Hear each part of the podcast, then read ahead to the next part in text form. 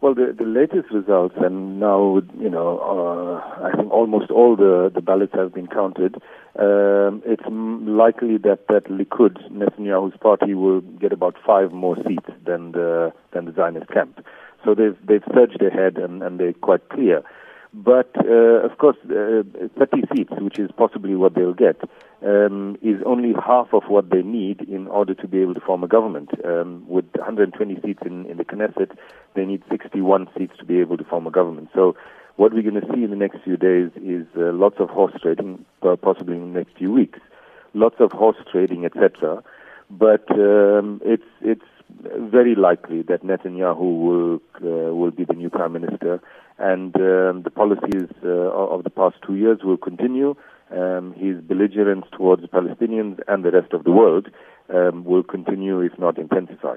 How easy or difficult do you think it is going to be for Netanyahu to actually build a coalition? Uh, because, you know, he has publicly himself spoken out against a government of unity. Well, he speaking out against or saying that he won't get into government of national unity means uh, means getting into an alliance with the Zionist, Zionist Union. Uh, but in Israeli elections, you know, you don't whatever politicians say before an election and what they do after is not necessarily the same thing. Um, however, um, even without the Zionist uh, without the Zionist camp, it's possible that he will have uh, enough alliance partners to the right of uh, of his party uh, to be able to scrape together the sixty-one seats. Now, um, you know, to the right of, of Likud, we talk about really far, far right. Um, and, and I wouldn't agree, Sakina, that, that the Zionist camp is uh, left of center. Um, the, the Zionist camp itself is, is a right-wing party.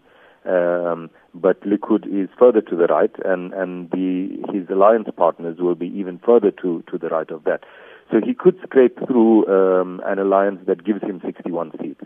If for whatever reason he's not able to do that, then we could see um, the possibility of uh, uh, of a unity government between Likud and um, um, and, and Zionist camp, which will make uh, politics somewhat interesting if hamstrung uh, in, in the Knesset. It would also mean that for the first time ever, uh, Palestinian parties in the joint list would be the uh, official opposition. And what does this mean for the Palestinian people as a whole? I mean, does this change their situation in any meaningful way? Uh, Palestinian people as a whole? No, not not at all. Um, I mean, um, Netanyahu has made it clear a few days ago that um, he doesn't support the establishment of a Palestinian state. So the notion of uh, um, of, of a two-state solution, an Israeli state side by side with a Palestinian state, um, Netanyahu is saying it's dead. And if he becomes the prime minister, he'll ensure that that uh, that he knocks a few nails into that coffin. So uh, effectively, um, what Netanyahu is saying is that the only future for the Palestinians and for for Israelis Um, is a one-state solution, which frankly is what we currently have. We have a single state with a single authority. It's just that um, about half of that population um, lives under occupation and with no rights, um, you know, much like we mm-hmm. had in, in, in South Africa. So I think that that's, that's the way it's going to uh, move forward. Um, this, of course, poses a very serious challenge to Palestinians, um, particularly within the Palestinian Authority, Fatah, Mahmoud Abbas, who have pinned all their hopes on a negotiated future. If uh, the Israeli government is saying there's going to be no negotiations and there's no future, um, they need to reevaluate their strategies and, and talk about whether they want to continue talking about a two-state solution.